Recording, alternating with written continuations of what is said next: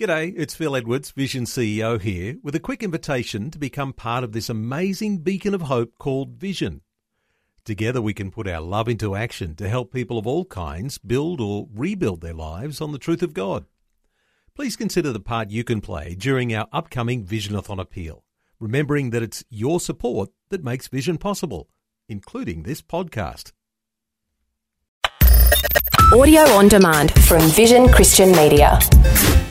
Foundations. The point is, is that when you look at all of the furniture in the tabernacle, it's the only source of light. There is no other source of light in the tabernacle. There might have been glowing embers of the incense, but the only light comes from the menorah. Foundations. Understanding the Jewish foundations of our Christian faith. With Robbo Robinson and Mandy Warby. God gave Moses the instructions for the tabernacle and all the furniture and items that were supposed to be in it. One of the major items was the menorah, the seven branched candelabra that provided light for the interior of the structure. God gave explicit instructions on what it was supposed to look like.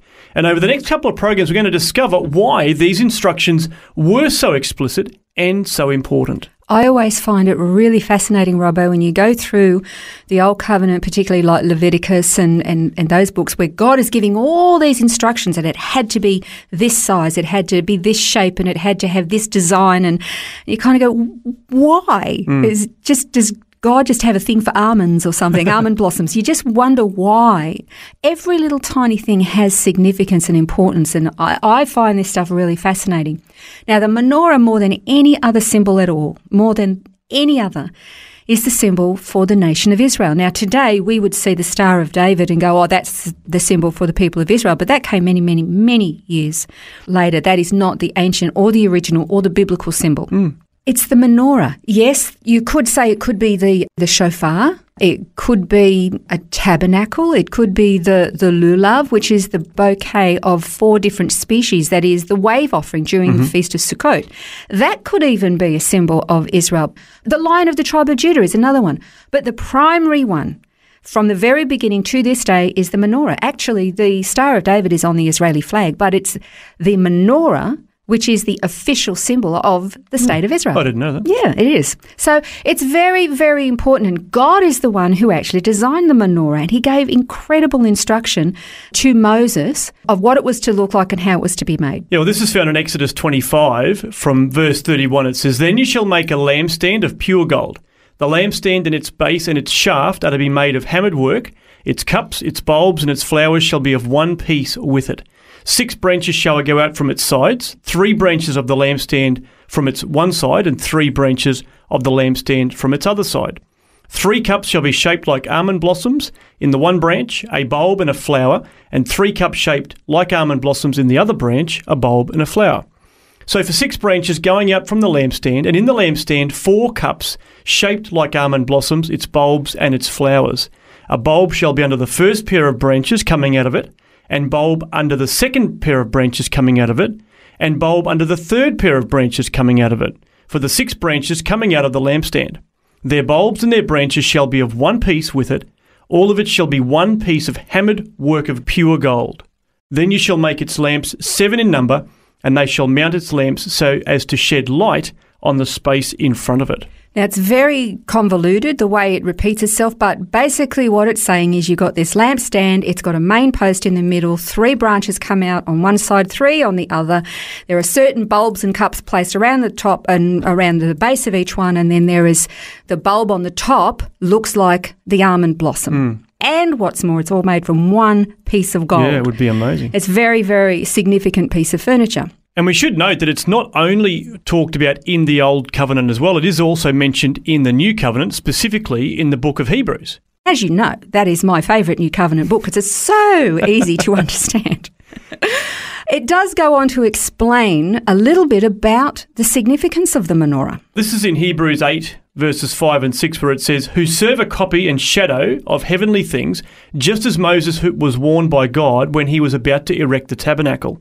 For see, he says, that you make all things according to the pattern which was shown you on the mountain. But now he has ordained a more excellent ministry, by as much as he is also the mediator of a better covenant, which has been enacted on better promises. This is fascinating. Here is it's kind of like there's something that's been designed on earth, but it's kind of pointing to something else. Hmm, that's right, a better thing, you might Yeah. say. All of Hebrews is about um, how Jesus' priestly ministry is superior Hmm. to the priestly ministry of Aaron, who served in the temple. So the temple is a pattern. Yep. Scripture's a pattern, it's a type, a shadow Type sort of or a thing. shadow. So, what's the purpose of the lampstand then? The point is, is that when you look at all of the furniture in the tabernacle, it's the only source of light. There is no other source of light in the tabernacle. Yes, they burned incense, so there might have been glowing embers of the incense on the, the altar of incense.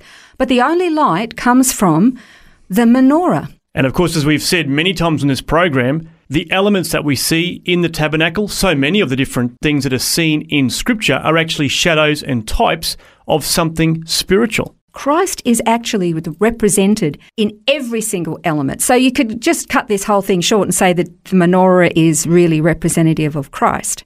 But it's actually more than that because everything is there as an element or a lesson for the people of God. God had a calling for his people. God is light, we know that, but God had a calling for his people as well. In Isaiah 42, verses 5 and 6, it says, Thus says God the Lord, who created the heavens and stretched them out, who spread out the earth and its offspring, who gives breath to the people on it and spirit to those who walk in it.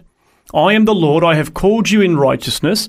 I will also hold you by the hand and watch over you, and I'll appoint you as a covenant to the people, as a light to the nations.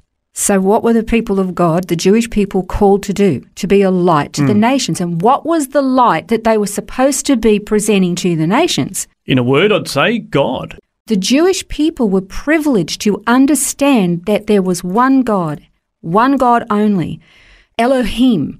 And their job was to be a light to the nations so that the nations would see the light. Mm, yeah. Who is the light? God is the light. They would see him and come out of the darkness of polytheism and deceit and false religion and idols and statues made of gold and silver and wood and stone that they were bound down to that were lifeless, that were nothing. Bring them out of that darkness so they could see the light of God, literally. And of course, it wasn't that they were extra special as a people, but it was just that God chose them. He just said, You're the people that are going to be the representatives of my light. Absolutely. That was their calling. And of course, in Matthew 5, when Jesus walked the earth, he came as the light. We've talked about that many times. But in verses 13 to 16 of Matthew 5, Jesus said, You are the salt of the earth, but if the salt has become tasteless, how can it be made salty again? It's no longer good for anything except to be thrown out and trampled underfoot by men. You're the light of the world. A city set on a hill can't be hidden, nor does anyone light a lamp and put it under a basket, but on the lampstand, and it gives light to all who are in the house. Let your light shine before men in such a way that they may see your good works and glorify your Father who is in heaven. Now, what's really interesting is that the light is a witness to and for and about God. This is the whole point. The light is, okay, it's a practical thing in a tabernacle or a temple. It's going to give light so the priest can see what they're doing. But we're going to actually look at all the different elements that make up the menorah, and it's really fantastic. But I just want to finish this program with this. In John 8:12, then Jesus again spoke to them, saying, I am the light of the world, and he who follows me won't walk in darkness, but will have the light of life. That's one of a couple of scriptures that we've quoted in this program that talk about light, but there are so many more throughout scripture that gives us the understanding of the spiritual significance of light. We know that God is light. We know Jesus is light. We know that the people of God were called to be a light to the nations so that they would see the light and the truth of God. And we are now, all those who follow Jesus, and he was talking to a Jewish audience at the time, he's talking about you're the light. Okay, so there's lots and lots of light going on here, and it's very interesting conversation that Jesus had with the religious leaders, because when he when he was saying this, he was standing in the temple near the treasury. He would have been very very close to the menorah, which had to burn 24 hours a day. But we're going to continue studying the menorah on foundations next time. The significance of this lampstand that God said would stand in the temple. This has been Foundations, a look at the Jewish foundations of our Christian faith. For study notes, resources, and more, see vision.org.au slash foundations. Thanks for taking time to listen to this audio on demand from Vision Christian Media. To find out more about us, go to vision.org.au.